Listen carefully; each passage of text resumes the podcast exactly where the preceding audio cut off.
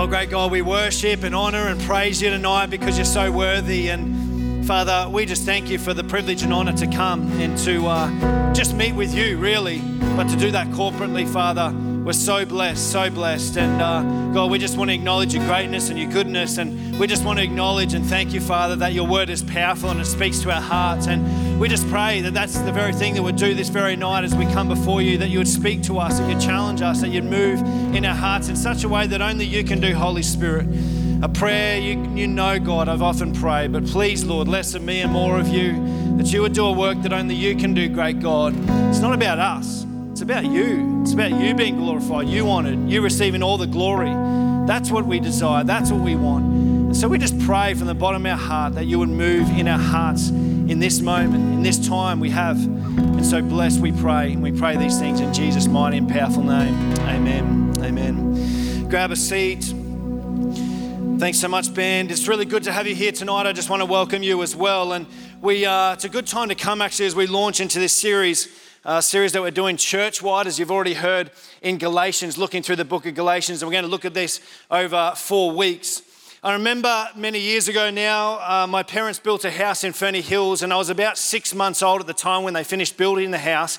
And it was probably one of my earliest memories, but uh, I must have been about three or four years old at the time. And, uh, you know, so it's a relatively new high set house. It's got a great outlook onto the Keperra Golf Course down the fairway there. And, and, like I said, it's a nice, it was a fairly new home at this time. So I was about three or four, so I was about three or four years old.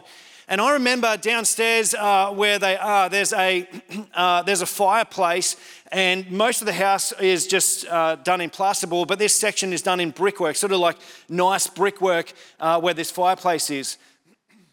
And so uh, I remember on this a particular occasion, I remember it distinctly. It's been sort of seared in my mind. But I remember on this occasion looking at the brickwork of this fireplace, and it's, it's quite beautifully done. But I remember thinking, I should make it better. I should make it better. And so I went and found uh, where sort of my crayons were and all that sort of stuff. And I found this really big red, dark red crayon. And I grabbed this crayon and I proceeded to uh, really kind of jazz up uh, this fireplace area and make it so much better. And I grabbed the, the, the, the red uh, crayon and I drew all through the, uh, actually, I made it really difficult to clean up because I actually drew in all the mortar lines where you kind of got to get a brush and get in there. So I drew in all the mortar lines, I drew all over the bricks, and I just, I just kind of just did this extraordinary piece of artwork uh, all over this brickwork. And I've got to be honest with you, I distinctly remember uh, even from that very early age, I remember being excited uh, when my parents saw how much I had made their fireplace better. And uh, well, the rest is history. My mum eventually came and saw it, and I was genuinely so excited but she was not impressed at all. And uh, I remember that was probably one of my first memories of getting pretty badly in trouble that day. And I remember my mum uh, that night, you know, kneel on her knees trying to scrub uh, this red crayon off the fireplace. But my heart, my desire was thinking, I'll just make this better. Like it's already looks great, but I'll make it heaps better by doing uh, what I feel like uh, would be a good idea to it. The thing is, when it comes to tonight, we're going to specifically look at the gospel, and this is really what Galatians is about. Now, the gospel means good news, and it's not good news for just some people, for the elite, for those that do the right things, for those that go to church, for those involved in connect groups, all those sorts of things.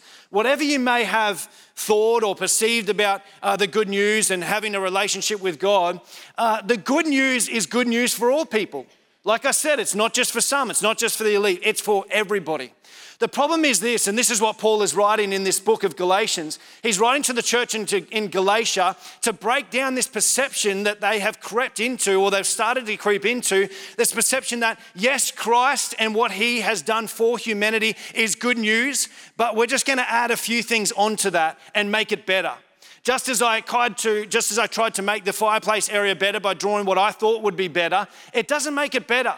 And in the same way, Paul is writing to the church in Galatia to remind them and to tell them the good news is good news on its own. Don't add anything to it. Don't try and make it better. Don't try and achieve more for God as if He's going to be impressed with you. It's not about that. What Christ has done for humanity is good news, and that alone is your entry point to heaven. That alone, Christ Himself, is all that you need.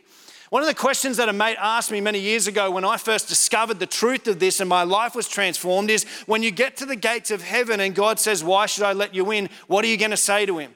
I didn't really have a clue. I didn't know. I just thought if there's a good God, surely he would let good people into heaven. And I feel like I've been fairly good. The problem is, how good is good enough? Well, the Bible teaches that how good is good enough? Perfection is the entry point to heaven. And nobody can reach perfection. That's just, it just, it's not possible. And yet, what we discover, the good news of the gospel is that Christ lived the perfect life we should have lived, and he died on behalf of us. He died in replacement of us. You see, the reality is, I deserve hell, I deserve death. The consequences of our wrongdoing, our mistakes, and our sin and our stuff ups, the consequences of that is death. And I deserve death. I deserve hell. But the good news of the gospel is this is that Christ steps in in the midst of our helplessness. He steps in and he rescues us. He saves us and says, "You don't have to die on the cross. I will do it for you. This is good news. And like I said, it's not about what you've done for him, what you could do for him. It's simply coming as you are and receiving this free gift that is on offer to all people. This is why I'm so passionate about it. This literally is life changing for humanity, for anybody. Even for you this very night, as you sit here, for some of you, you come tonight and you go, I don't even know how I got here. Why am I here? And yet, it's for, for you too. It's for all people. This good news that Christ stepped into the world and became the Savior of the world so that we could know the Creator of the universe, so that we could have a relationship with Him, so that we could have life and life to the full now and forevermore as well. Your heart has searched. Your heart has journeyed. Your heart has longed for so much more. You've searched for it in career. You've searched for it in power. You've searched for it in money. And your heart longs for something more and you, you don't know what it is. You can't pinpoint it. But the answer is Christ and Him alone. Not Christ and something else, simply Christ and what He has done for humanity. And tonight you have an opportunity to respond to Him. Tonight you have an opportunity to say, I want that. I want that for my life. I want to know the love of God in my own life. And your life could be transformed from this moment on. Your life could be changed forever. It, it'd never be the same again. This is the good news of the gospel. And so Paul is writing to the church in Galatia and he's reminding them of this good news, the essence of the good news. Don't be persuaded, don't be put off, don't add anything to this gospel. It's Christ and Him alone. It changes everything when we understand the love of Christ and what He's done for us. It changes our lives. I rang this afternoon one of our young adults. I don't think she'd mind, but uh, a few weeks ago when we launched Young Adults, it was so good to launch for the year. And, and I just thought, you know, that afternoon I remember ringing uh, Shah, one of the young adults uh, that comes regularly, and I said, hey, would you mind just sharing a little bit of your story? Because we say one thing we say often in young adults is what you celebrate reveals what you value. What you celebrate reveals what you value. And we celebrate change lives. Why? Because we value change lives. This is what it's about. We think that this is at the center and the core of God's heart. And so I said to Shah, I said, Would you mind just jumping up very briefly, but just sharing your story and how your life has been changed, particularly in the last couple of years? And she said, Yep, that'd be no worries at all. But I was so I was so impacted as she shared. She shared about how she encountered someone on the train and she was going through some stuff at the time. And this young adult girl invited her to one of our young adult events and she came along. But at the end, I just said, Shah, you know, when you responded, when you uh, surrendered your life to Christ, how has your life changed since then? And it was so cool, her answer. I just loved it because she said, You know, for me, it's about identity. That's what changed most is my identity. She said, and we chatted a little bit about this afternoon as well, but she said, you know, a few years ago when I didn't know Christ, it was all about who I was with. It was all about, you know, I, she said, I used to wear makeup all the time because I was concerned about what I looked like. And I always had to be, you know, the funniest person in the group, or I always had to be seen as, you know, doing this and that. And I always had to be up, up with the latest fashion and all those sorts of things. My identity was found in all sorts of things and what people thought of me. But she said, the greatest change that took place in my life is when I surrendered surrendered to Christ, all of a sudden my identity was in Him. And she said, The biggest thing is I found a freedom. I don't care about what people think of me anymore. I don't care what I might look like. She said, This was crazy. She said, I'm up here. I got my wisdom teeth taken out a couple of days ago. My mouth and my jaw is puffy. I'm basically wearing my pajamas up here, but I don't care. Why? Because I know who I am in Christ. I'm the, I'm, I'm the king's kid. I'm a, I'm, a, I'm a child of the living God. That's who I am and it changes everything. And she spoke with such a sense of freedom. And tonight, maybe your heart's long for that sense of freedom. Maybe your heart is long for that deep inner identity of who you truly are. And let me say this God loves you who you are. Who you are is enough. He loves you just as you are. You can come to God just as you are. He doesn't love you because of your past. He doesn't love you because of what you're going to come, uh, going to become. He loves you just the way that you are, and that changes everything. It brings a freedom like no other to your life. Imagine the creator of the universe saying, Hey, I love you, I love you, I love you. Tonight, some of you need to hear that. Tonight, some of you, maybe you've had a father that, that, that, was abusive. Maybe you had a father that didn't love you, and, and it's hard to believe that. But tonight, know this that He loves you just as you are. Your Heavenly Father, the creator of the universe, says, I love you, I love you. And nothing, nothing could separate you from that love. It's extraordinary. I read a story recently. A Hebrew lady once told how seeing another Christian's faith converted her. She was fleeing the German Gestapo in France during World War II. She knew she was close to being caught and she wanted to give up. She came to the home of a French uh, Huguenot, a widow lady, met her and said that it was time to flee to a new place. The Jewish lady said, It's no use. They will find me anyway. They are so close behind. The Christian widow said, Yes, they will find someone here, but it's time for you to leave. Go with these people to safety. I will take your identification and wait here. The Jewish lady then understood the plan. The Gestapo would come and find this Christian widow and think she was the fleeing Jew. This Hebrew lady said, I asked her why she was doing that, and the widow responded, It's the least I can do. Christ has already done that and more for me. The widow was caught and imprisoned in the Jewish lady's place, allowing time for her to escape. Within six months, the Christian widow had died in the concentration camp, and later, this Hebrew lady accepted Christ as her Savior. Why?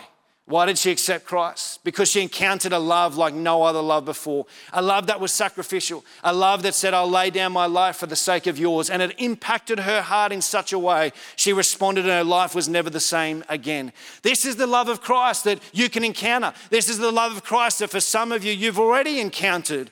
This is, the, this is the love of Christ that again, this very night, you can surrender and say, God, show me your love again. Show me your love afresh because I know when I get a fresh revelation of this love, it changes everything for me. This revelation changes me. It, it, it, sends me out because of how you have loved me. I then want to go and love others likewise. In the same way, this is what Paul is writing to the church of Galatia. He's, he's writing the very essence of the gospel. Don't miss it, don't lose it, he says to them.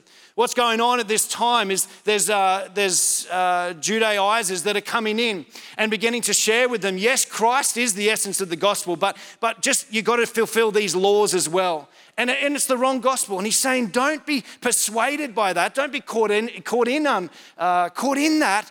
It's simply Christ and Him alone. That's the truth of the gospel.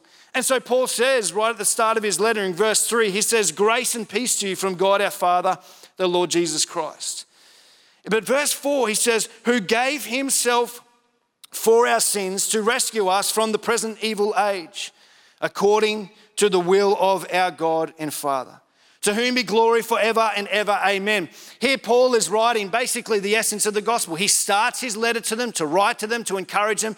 And I love this. My opinion is, as he writes this, he's just reminding them this is the gospel. This is the gospel. What's the gospel?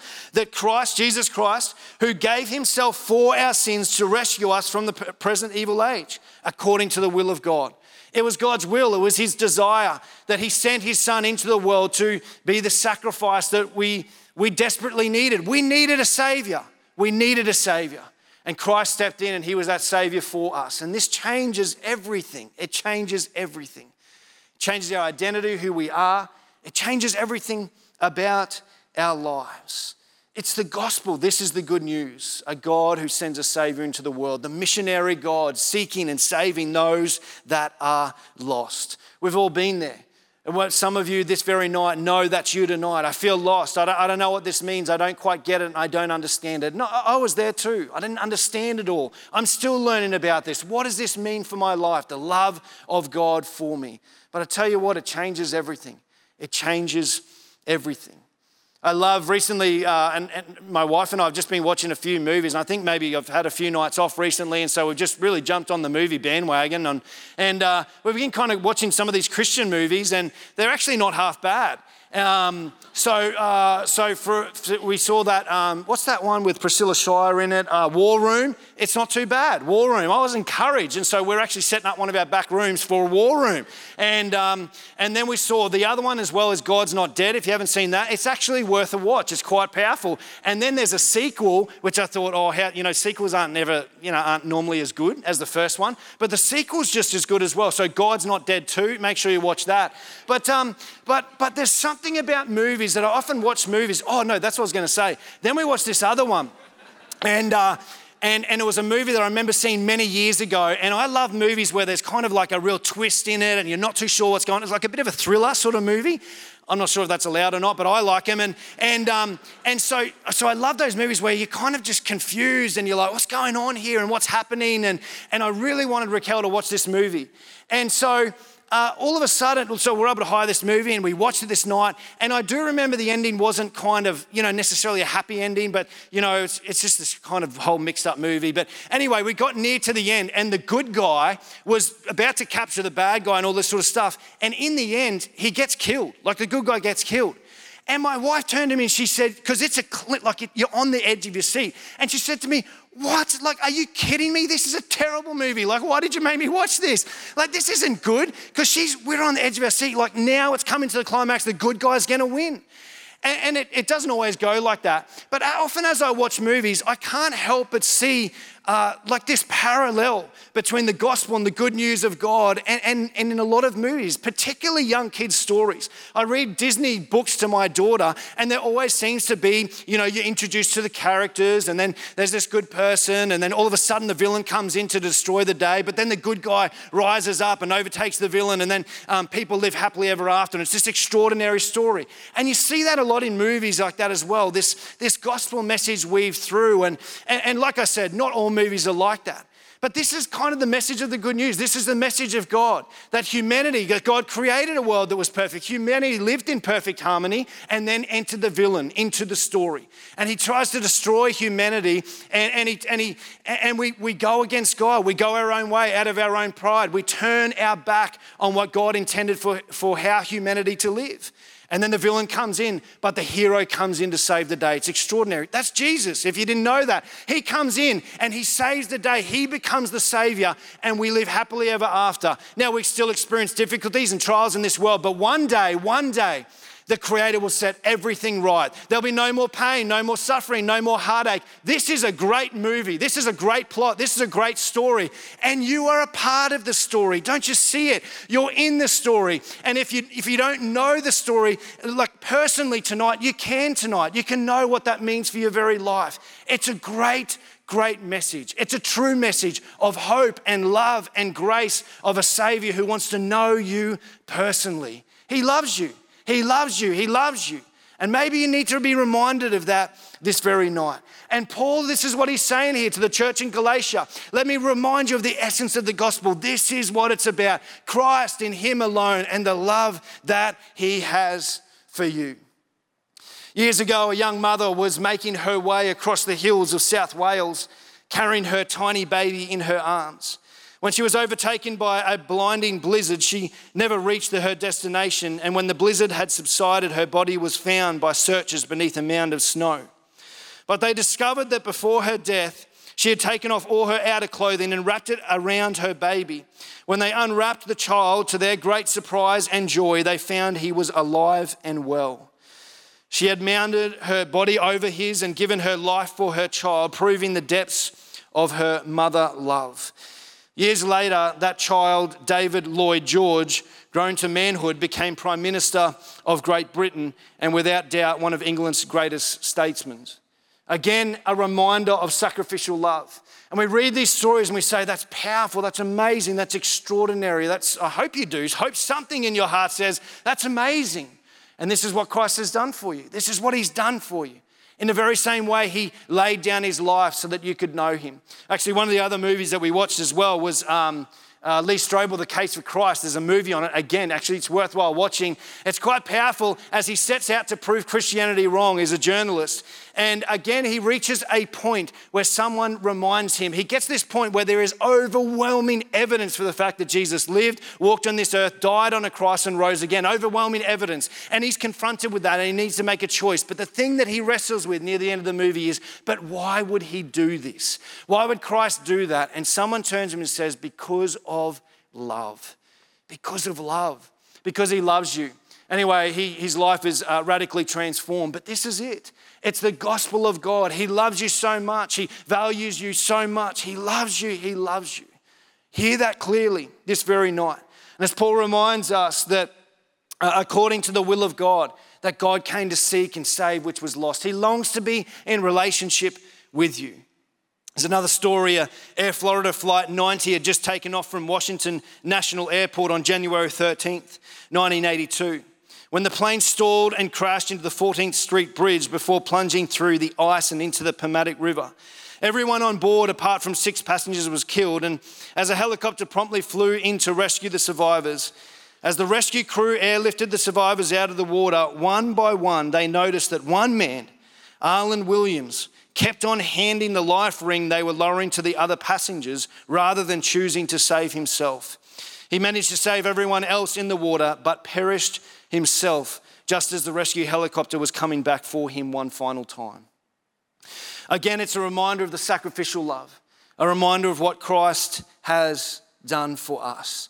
Paul reminds the church in Galatia, and we're reminded this very night this is the heart of the gospel. He loves you. God loves you, that Christ laid down his life. We love because he first loved us.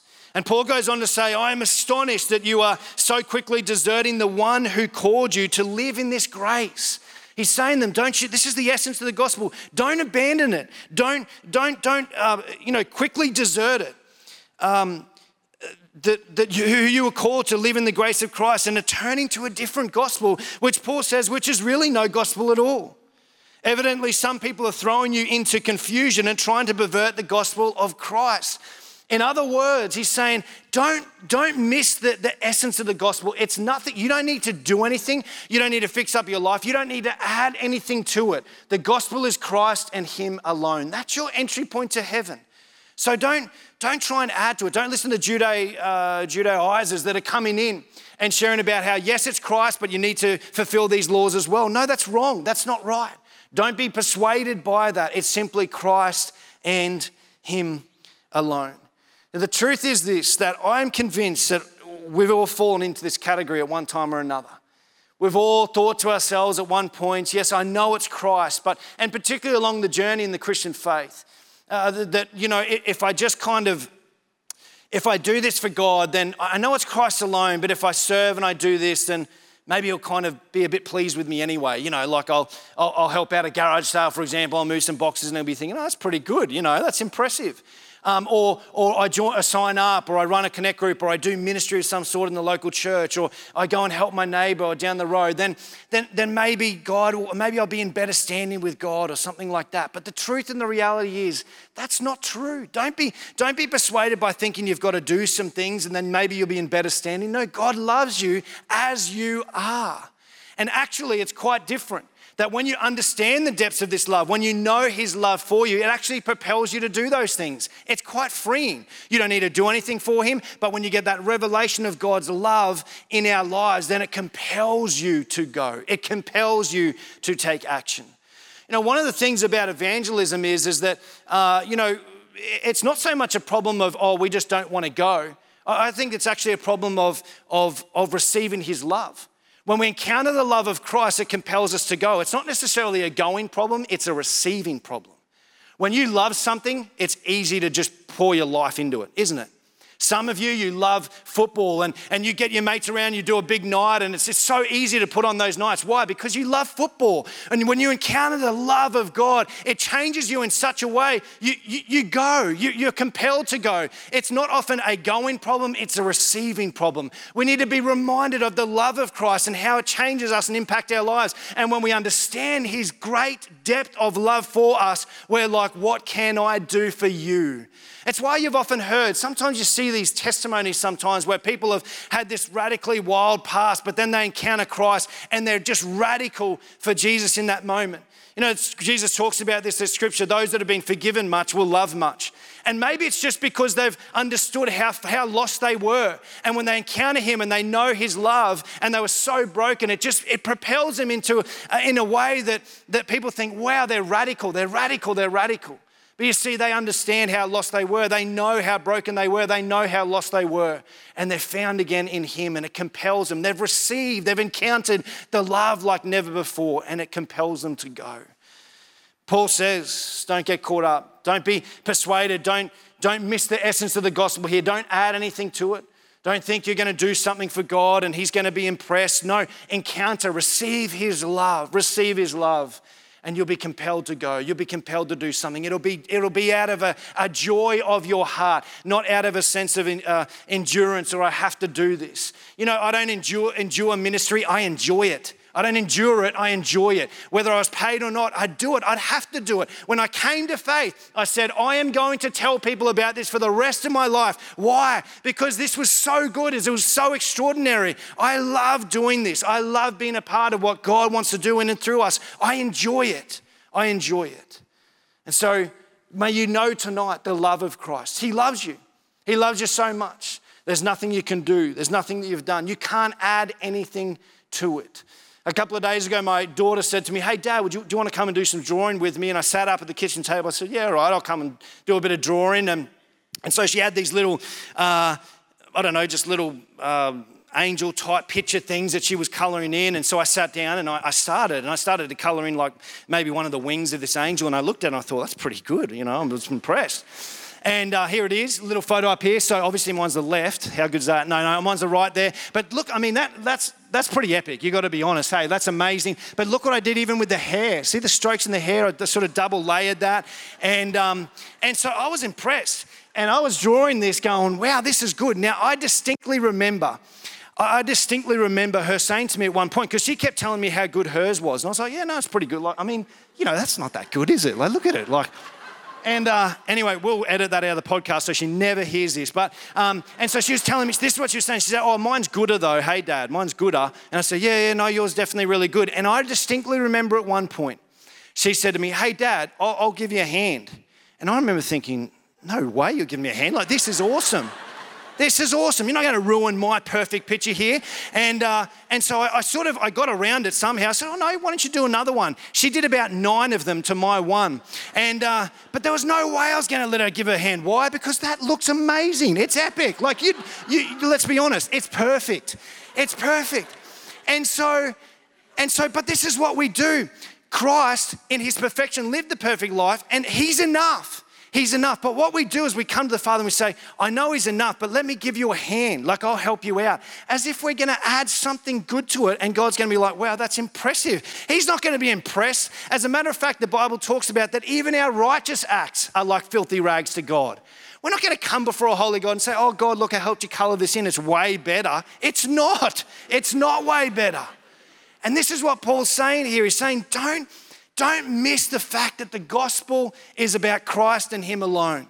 That He loves you just as you are. You don't need to impress Him. You don't need to do more things for Him. You don't need to do any of that stuff. It's not about that. You just come as you are and you revel in the love of Christ and what He's done for you. And hey, if you feel compelled to do something for Him, then so be it. But it'll be out of, a, out of that love relationship, not out of a sense of I better do this or I better impress Him in some way or another. He loves you. He loves you. And so maybe we've all done this at one point or another. Maybe we've all done this at one point in our lives where we thought, hey, I might just add my own things as if he's going to be impressed. And to be honest with you, I'm sure, and uh, even, even the hidden motives of our heart. You know, sometimes we, we consciously maybe do it, but even subconsciously, we don't even realize. But there's hidden motives in our heart. There's this inner pride that says, you know, oh, look, I get an opportunity to do this. And maybe you've thought like that before, but you know what? God's not impressed. God's not impressed because you had an opportunity to, you know, to do something for him and, and you're thinking, oh, I'll be in better right standing with him. He's not impressed by that. You just revel in his love, in his grace, in his mercy. And Paul reminds the church, he says, this is what it's about. And so tonight, know this. You don't need to do anything for God. You don't, you, don't, you don't need to try and serve him as if to achieve something for him. It's not about that. He loves you. He loves you just as you are. I came across this story. I'm just going to mention a couple things. But I came across this, this last story, again, a reminder of the sacrificial love of Christ. It says this one day an 11 year old girl asked her daddy, What are you going to get me for my 15th birthday? Her father replied, Please wait, there is much time left. When the girl was 14 years old, she fainted and was rushed to hospital. The doctor came out and told her dad that she had a bad heart and that she was probably going to die. When she was lying in hospital bed, she said softly, Daddy, have they told you that I'm going to die? The father replied, No, you are not. Um, uh, the father replied, No, you are going to live, as he left her room weeping. She asked, How can you be so sure, Daddy? He turned around from the door and said, Because I know. A short time later, she turned 15. After she was released from the hospital and recovering, she came home to find a letter on her bed which read, My dearest daughter, if you are reading this letter, it means that everything went well, just as I told you it would be. A little while ago, you asked me what I was going to give you for your 15th birthday. I didn't know then, but my present to you was my heart. And he gave his heart to his daughter. Again, it's a reminder of the sacrificial love. We read stories like this and we say, that's, that's absolutely mind blowing. It's remarkable. How could someone do such a thing? But don't you see it? Don't you get it? It's been done for you. It's been done for you. Christ laid down his life to show his deepest love for you. And you don't need to do anything. You just come before him and say, I, want to receive that love. I want to receive that free gift that is on offer uh, from you. Just this very afternoon, I, I don't know why, but I just felt compelled to write down a list of things that for some of you, you may be going through or have been through. And, and maybe for some of you, you've struggled to accept His love. And I get it because it's hard. In our culture in which we live, it's about, no, you've got to do this and achieve that.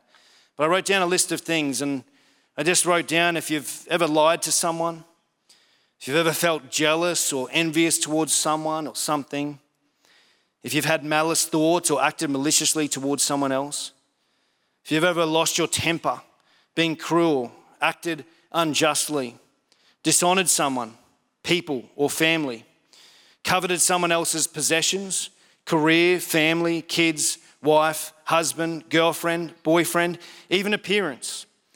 If you've ever secretly hoped the worst for someone or a group of people, if you've ever stolen something, cheated someone, received a reward, prize, or accolade that didn't really belong to you or you didn't deserve, if you've ever held unforgiveness, pride, if you've ever broken a promise, gossiped about someone else to others that you know would hurt them, or worse still, falsely gossiped to others to get revenge. If you've ever idolized or worshipped something or someone other than God, if you've ever committed adultery or if you've ever cheated, tonight hear this God says to you, I love you. You see, probably every single one of us have fallen into that category at some point or another.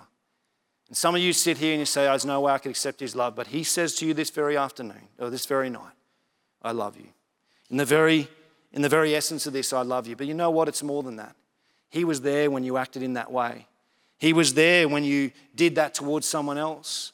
He, he saw it, he heard it, he saw the very act, and he says to you this very night, I love you. I love you. Nothing will change that. Nothing will change that. Don't try and fix up your life. Don't try and sort it out. You just come to a God who loves you just the way that you are. And your life will be changed and transformed from within. Maybe that's you this very moment. You don't know why, but you feel like you need to respond. If that's you tonight, in some way, just a fresh reminder of His love, I want you to just stand up right now, just in front of others. Don't worry about eyes closed. If you know that's you tonight, I just want you to stand and I want to pray for you in this moment. Maybe just count down from three, three, two one. Father, I just thank you so much for your word. Father, thank you for your grace and your love in our lives. The reality is that for all of us, we've all fallen short of the glory of you, and tonight is a reminder of your love and your grace for us. It's a reminder, great God, that you love us unconditional of what uh, we do for you, and we just want to say thank you so much. I'm convinced that there's some, even here in this very moment, some here tonight, great God, that maybe have never responded to you at all about your love and your grace in their lives. And if that's you tonight, you don't know why, but there's this pounding on your heart and you feel a sense to respond. I just want to give you an opportunity to respond. Just, uh, you can say, uh, a prayer. It's not the prayer that saves you, but it's a simple prayer as an active response to God. To say, Yes, God, I, I want to know your love and your grace in my own life. So you can repeat this prayer after me in your head and in your heart. Dear God, I want to thank you for dying on the cross for me. I want to thank you for rising again and overcoming death. I want to receive your gift of love and mercy right now. I want you to come and take full control of my life. I want you to be Lord and Savior of my life. I want to follow you all the days of my life. In Jesus' name, amen. Father, I thank you for those that responded. Maybe it was the first time, maybe it was a, a, recommitment in some way or another for others, great God. But tonight has been a great reminder of your love for us, regardless of who we are and what we've done. You love us unconditionally, and that changes everything, great God. Continue to remind us of that love, and through that love, I pray, great God, that we would be compelled to go just as you loved us, that we would love others. So we thank you, great God. We worship you and we pray these things in your name. Amen. It's a powerful truth, the good news of the gospel. And throughout this series, we're going to hear um, how this incredible message, the power in this message, transforms lives, implications for every area of our life. But tonight, if you're here and you prayed that prayer in your own heart tonight and you said, Yes, I want it. I want to do that. I want to take that step of faith in Jesus and what He's done for me on the cross. And I want to encourage you tonight to grab one of these Bible gift packs that we have here. We love to give these away to people. If you came with a friend tonight, just tell them, I want to grab that. Even, even if you're, you're still searching, exploring faith, but you something tonight spoke to your heart. You said, I want to know more. I really encourage you just to grab one of these. There's a Bible in here and some information to help you on your journey. Tell your friend if you came with someone, they'll be able to help you as well. We'd love to connect you in with some others. Our Alpha course, which just started tonight, is a fantastic course to do to find out more about this as well. Millions of people around the world have done this course and found it very helpful in understanding the truth, this life transforming message of the gospel. So I want to encourage you in that. But now we want to respond in worship. So don't we stand together on our feet? We're going to sing these words of truth about what He has done for us, who we are, because of His incredible sacrifice for us, because God loves us and has redeemed us. Let's worship Him, lift our voices in praise tonight.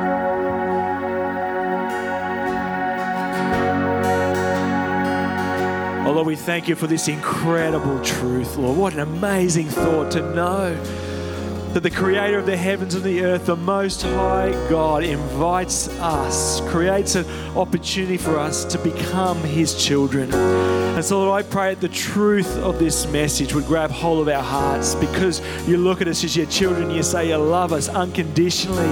You've given everything for us so that we might live in the freedom of this truth, Lord. I pray for each and every person here tonight that this message will take hold in their heart, that they will know the assurance of eternal life, Lord, that you've prepared a place for us, eternity with you, no fear in death anymore. Because, Lord, you have made a way, great God. And so I pray you'd fill our hearts with worship for you, great God. Glory to you forever and ever and ever. You're the only one who deserves the glory because it was all you're doing, Lord. And so we honor you, we worship you, we sing your praises, and we pray this in Jesus' name. Amen. Amen. I want to encourage you tonight, if you're responding, God's speaking to you, come down the front afterwards. We'd love to pray for you. Ask God to help you. In fact, if you have any need at all here tonight, we are a praying people, and God responds when we seek Him in prayer. We'd love to pray for you tonight. Come and grab one of the pastors after the service. Do stay afterwards as well as we share in uh, Peter's um, outside. The food truck's going to be there, ping pong time to connect with one another. But can we thank God tonight? Put our hands together and just praise Him and honor Him. He's a good God. The gospel is good news for all people. So we praise Him in this place. Amen. Amen. You can grab a seat. Thanks so much for sharing with us. Forward to seeing you again soon. God bless.